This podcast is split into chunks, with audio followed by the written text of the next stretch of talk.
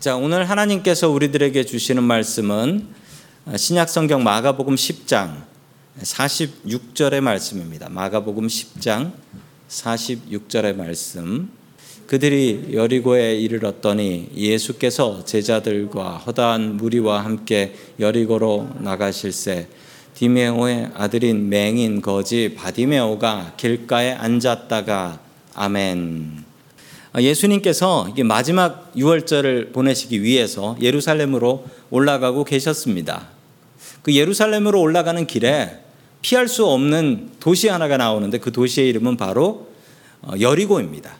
피할 수 있는 없는 도시가 저 여리고라는 도시인데 여리고는 저렇게 생겼습니다. 현재 여리고의 모습입니다. 여리고는 오아시스입니다. 저 주변은 다 사막이고요. 아무것도 없습니다. 그런데 저 여리고에만 물이 나와요. 그래서 저 여리고는 오아시스입니다. 그래서 예루살렘으로 올라가는 순례객들 분명히 저 여리고를 지나서 올라가야 합니다. 그리고 멀리 이집트하고 시리아를 오가는 상인들이 있는데 그 상인들도 여리고는 피해갈 수 없는 경유지이고요. 또 요즘 성지 순례를 이스라엘로 가시는 분들도 저곳은 꼭 들립니다. 왜냐하면 저기 기념품 가게가 큰 게 있기 때문이죠. 그래서 꼭 저길 들립니다. 저도 저기서 기념품을 사왔고요. 여기에는 수많은 돈을 쫓는 사람들이 모여 있었습니다. 상인들은 상인들에게 세금을 걷는 세리들이 많았습니다. 그래서 거기에 있었던 세리 중에 유명한 세리는 사케오라는 세리가 있었고요. 그리고 돈 많은 상인들에게 몸을 파는 기생도 있었습니다. 기생 라합이 바로 그 사람이었습니다.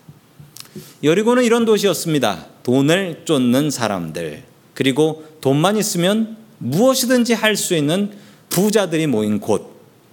그런데 이 부자 동네에 살고 있었던 거지, 그것도 맹인 거지인 바디메오라는 사람이 있었습니다. 오늘 바디메오는 믿음으로 도전을 하게 되는데요. 어떤 도전을 했을까요? 첫 번째, 바디메오는 믿음으로 장애물을 극복했습니다. 우리도 믿음으로 우리의 믿음의 장애물들을 극복하며 살아야 될 것입니다. 아까 읽으셨던 말씀에 보면 수많은 무리들이 예수님을 따르고 있었다라고 합니다. 왜냐하면 예수님께서 3년 동안 공생애를 하시면서 뭐 죽은 사람을 살렸다, 병자를 고쳐냈다, 뭐 이런 소문들이 붙으니까 저 사람은 하나님께서 보내신 메시아다라고 해서 그 이름만 듣고도 사람들이 따라오기 시작했던 것이죠. 그 무리 뒤로 맹인 거지 바디메오가 앉아 있었습니다. 바디메오에겐 큰 장애물이 있었죠. 그것은 수많은 무리들이었습니다. 수많은 무리들이 둘러싸고 있는데 어떻게 예수님을 만날 수 있었겠습니까? 이 무리들이 바디메오를 불쌍히 여기지도 않았고 바디메오를 오히려 귀찮은 사람으로 여기고 있습니다. 그러자 바디메오의 선택은 바로 이것이었습니다. 소리를 지르기 시작했습니다. 자, 우리 47절의 말씀 같이 봅니다. 시작. 나사렛 예수시란 말을 듣고 소리질러 이르되 다윗의 자손 예수여 나를 불쌍히 여기소서 하거늘 아멘. 이것은 소리를 질렀다, 그러니까 외침이라고 생각할 수 있지만 이것은 단순히 외침이 아니라 외침이 아니라 이것은 기도였습니다. 어떤 기도였냐면요. 이것을 자비의 기도라고 하고요. 그 라틴어로는 키리에 에레이손이라고 합니다. 아주 유명한 기도문인데 성경에 여러 번 나오는 기도문이고요. 그리고 이 기도에 응답 못 받은 사람이 없습니다. 성도 여러분, 우리가 기도할 때, 우리가 잠시 뒤에 기도할 때도 그냥 이렇게 기도하십시오. 예수여 나를 불쌍히 여기소서. 얼마나 짧습니까? 우리 화면에 있는 대로 우리 같이 한번 간단히 기도해 볼까요? 예수여 나를 불쌍히 여기소서. 시작. 예수여 나를 불쌍히 여기소서. 믿음에는 장애물이 있습니다. 믿음에는 장애물이 있어요. 성도 여러분 곰곰이 생각해 보십시오. 내 믿음의 obstacle 장애물은 무엇이 있을까요? 뛰어넘어야 되는데 어떤 사람들은 내적인 장애물들이 있습니다. 내 안에 장애물이 있어요. 나는 의심이 많아서 잘 못 믿어. 라는 사람도 있고요. 나는 게을러서 말씀 못 보고 기도 못 하고 예배 못 드려. 이런 사람도 있습니다. 어떤 사람은 욕심 때문에 예수님 제대로 못 믿는 사람도 있습니다. 반대로요, 어떤 사람들은요, 이 자기 마음 속에 있는 업스터클, 장애물이 아니라 내 마음 바깥에 장애물이 있는 경우가 있습니다. 내가 믿음 생활 못하게 막는 다른 환경들이 있는 거예요. 신앙생활 방해하는 사람이 있거나, 방해하는 직장이 있거나, 또 방해하는 가족이 있거나, 이것 때문에 고통당하는 사람이 있습니다. 그러나 명심하십시오. 장애물은 너무라고 주신 것이지 그 장애물 앞에 무릎 꿇으라고 주신 게 아니라는 사실입니다. 바디메오도 마찬가지였습니다. 사람들이 둘러싸서 보이지도 않는데 어떻게 예수님께 가겠습니까? 그러나 바디메오는 믿음으로 이 장애물을 극복합니다. 성도 여러분들의 장애물을 곰곰이 생각해 보십시오. 그리고 그 장애물을 믿음으로 극복할 수 있기를 주의 이름으로 간절히 축원합니다. 아멘. 두 번째 하나님께서 우리들에게 주시는 말씀은 믿음으로 도전하라라는 말씀입니다. 믿음으로 도전하라. 예수님께서 바디메오의 울부짖는 소리를 들으셨습니다. 그리고 바디메오를 부르셨습니다. 우리가 주님 앞에 간절히 간구하며 기도할 때, 우리가 부르짖을 때 주님께서 우리의 기도를 들으시고 우리를 불러 주시고 또한 우리의 기도에 응답해 주실 줄로 믿습니다. 아멘. 자, 우리 50절 말씀 같이 봅니다. 시작. 맹인이 겉옷을 내보고 뛰어 일어나 예수께 나오거늘. 아멘. 자신의 소중한 겉옷을 내버려 뒀다라고 합니다. 어, 길에서 우리 샌프란시스코에 있는 길에서 노숙인들 보신 적이 있으시죠? 노숙인들 옷 입은 거 보신 적 있으세요? 노숙인들이 입는 옷은 공통적인 특징이 있습니다. 왜 저렇게 입을까 싶을 정도로 한여름에도 두꺼운 겨울 잠바를 입고 있어요. 왜 그럴까요? 예, 길에서 안 주무셔 보셔서 잘 모르시죠. 왜 그러냐면 여름엔 당연히 덥죠. 그런데 길에서 생활하면 몸이 자꾸 나빠져 가지고 자꾸 따뜻한 옷을 입게 되고 또 밤에 그 옷을 입고 자야 되니까 이 두꺼운 옷을 한여름에도 입고 있는 것입니다. 추운 겨울 저녁에는 이게 이불이 돼요. 그래서 이 맹인도 겉옷을 입었다. 이게 여름인지 뭐 겨울인지 정확히 알 수 없고 아마 봄쯤 될 거예요. 그런데 이 추우니까 이 겉옷을 입는데 이 겉옷이 이불 같은 겉옷을 입습니다. 이 겉옷 때문에 일어나는데 얼마나 힘들겠습니까? 그리고 그 겉옷이 얼마나 걸리적거리는 장애물이 되겠습니까? 그러나 이 겉옷이 없으면 이 맹인은 길에서 살 수가 없습니다. 이 거지는 길에서 살 수가 없지요. 그러나 자신의 겉옷을 내 던져버렸다라고 합니다. 그 귀한 것을 내 던져버리고 이 안 보이니 이걸 도, 찾을 수 없을 수도 있지만 그럼에도 불구하고 던져버렸습니다. 자, 그리고 어떻게 해야 할까요? 주님께서 부르시는 그 목소리가 들리는 대로 가야 됩니다. 그런데 보여야 말이죠. 사람들은 가득이 있고 어떤 사람이 이 맹인을 도와줬을지 안 도와줬을지는 모르지만 이 바디메오에게 우리 주님을 만나면 분명히 병 고침 받는다라는 확신이 없었다면 이렇게 소리를 질렀겠습니까? 그리고 이렇게 자신의 겉옷을 그 귀한 겉옷을 던져 버리고 주님께로 걸어갔겠습니까? 성도 여러분 주님의 음성 들으시기에 힘쓰십시오. 그리고 그 음성을 따라가셔야 됩니다. 바디메오처럼 주의 음성을 따라서 살 수 있기를 주의 이름으로 축원합니다. 아멘. 자, 주님께서는 바디메오에게 소원을 물어보십니다. 자, 우리 51절의 말씀입니다. 같이 읽습니다. 시작. 예수께서 말씀하여 이르시되 내게 무엇을 하여 주기를 원하느냐? 맹인이 이르되 선생이여 보기를 원하나이다. 아멘. 예수님께서 병 고치실 때 이 뻔한 질문을 하십니다. 아니 맹인을 보면 그 맹인이 뭐 예수님 앞에 예수님 앞에 병 고침을 위해서 왔지요. 그리고 안전뱅이가 예수님 부르면 아, 그 사람은 일어서기를 바라는 것이구나라는 거 알 수 있는 겁니다. 너무나 잘 알 수 있는 건데 예수님께서는 이렇게 환자들, 뻔한 환자들이 올 때마다 하셨던 질문. 내가 무엇을 하여 주기를 원하느냐? 이걸 꼭 물어보셨어요. 안 물어보신 적이 거의 없어요. 꼭 물어보셨습니다.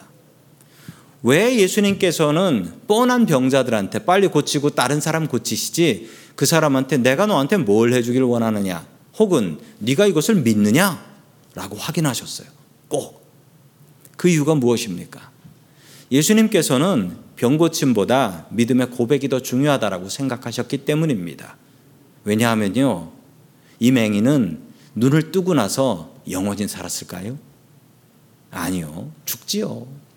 안전병이 고쳐놓으면 어떻게 됩니까? 그 사람 영원히 일어서 있습니까? 언젠가는 쓰러져 또 죽습니다. 분명히 그래요. 성도 여러분, 정말 중요한 것은 우리는 병 고침을 바랍니다. 병 고침을 바라고 나의 문제 해결을 바랍니다. 그건 누구나 똑같아요. 성도 여러분 마음속을 누르고 있는 기도의 제목들이 있잖아요. 그런데 주님께서 더 바라시는 것이 있어요. 그것은 성도님들의 믿음의 고백입니다. 왜냐하면 믿음의 고백이 있으면 그 문제도 해결될 뿐 아니라 우리가 천국에서 영생할 수 있게 되기 때문입니다. 고쳐서 다시 생기는 그 문제보다 중요한 것은 우리가 믿음을 고백하여 믿음대로 살다가 천국 가는 것, 이게 진짜 우리 인생의 가장 중요한 구원 아니겠습니까? 가장 중요한 솔루션이지요.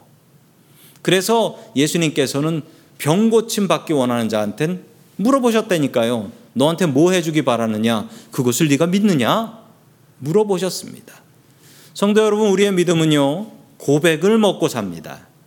귀찮으셔도요, 입으로 자꾸 고백하셔야 돼요. 우리가 고백하지 않으면 우리의 믿음은 작아지게 됩니다. 그리고 끝내는 사라지게 됩니다. 우리가 예배 때 신앙 고백하는 이유가 뭡니까? 우리가 매일매일 고백하지 않으면 우리 스스로가 있기 때문에 그 고백을 우리 주님께서 들으시는 것이 아니고요. 먼저 우리의 귀로 우리가 들어야 되기 때문입니다. 성도 여러분, 주님 앞에 온전한 믿음을 고백하며 살아갈 수 있는 저와 성도님들 될 수 있기를 주의 이름으로 간절히 축원합니다. 아멘.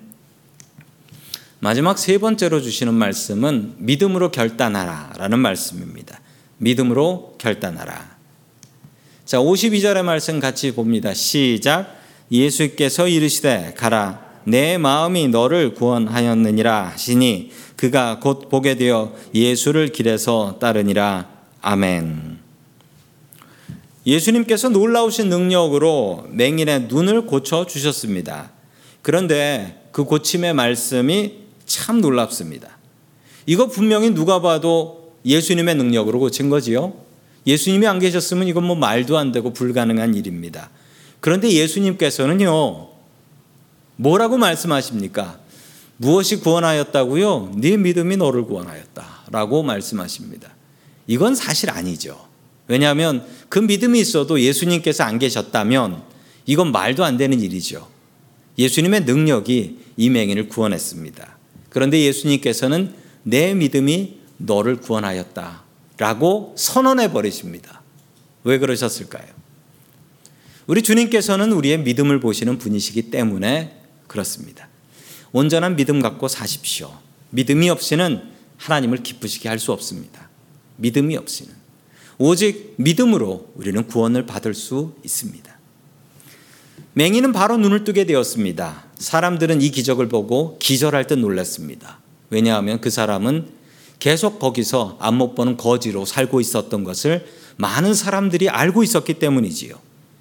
그런데 그보다 더 놀라운 일이 벌어지게 됩니다. 이 맹인은 고침받은 후 어떻게 했을까요? 당시 율법에 의하면 이렇습니다. 병 고침을 받은 장애인은 그 병에서 고침을 받았다라는 선언을 받아야 되는데 그것을 할 수 있는 사람은 오직 성전에 있는 제사장 뿐이었습니다. 그러므로 이 맹인은 성전에 가야 합니다. 예루살렘 성전에 가야 하고요. 거기 있는 제사장에게 자신의 눈을 보여서 내가 맹인이었지만 이제는 볼 수 있게 되었습니다. 라고 하면 그 제사장이 기도해 주고 그때부터 그 장애가 완전히 극복되었다라고 선언할 수 있게 되며 자신의 집으로 돌아갈 수 있게 되는 것이었습니다. 이게 당시 병 걸린 사람이 병에 낫게 되는 완치의 과정이었습니다. 이 과정을 통해야만 다시 예루살렘 사회로 이스라엘 사회로 그리고 가정으로 돌아갈 수 있었던 것이지요. 그런데 이 맹인은 자신을 위해 살지 않기로 다짐을 해버립니다. 그리고 어떻게 합니까? 오늘 성경 말씀에 보면 그가 곧 보게 되어 성전에 가서 제사장에게 보이고 고침을 선언받지 않고 예수를 길에서 따르니라. 그냥 그대로 예수를 따라갔다라고 합니다. 이렇게 병 고침 받은 인생 내가 주님 위해 살겠다라고 작정을 합니다.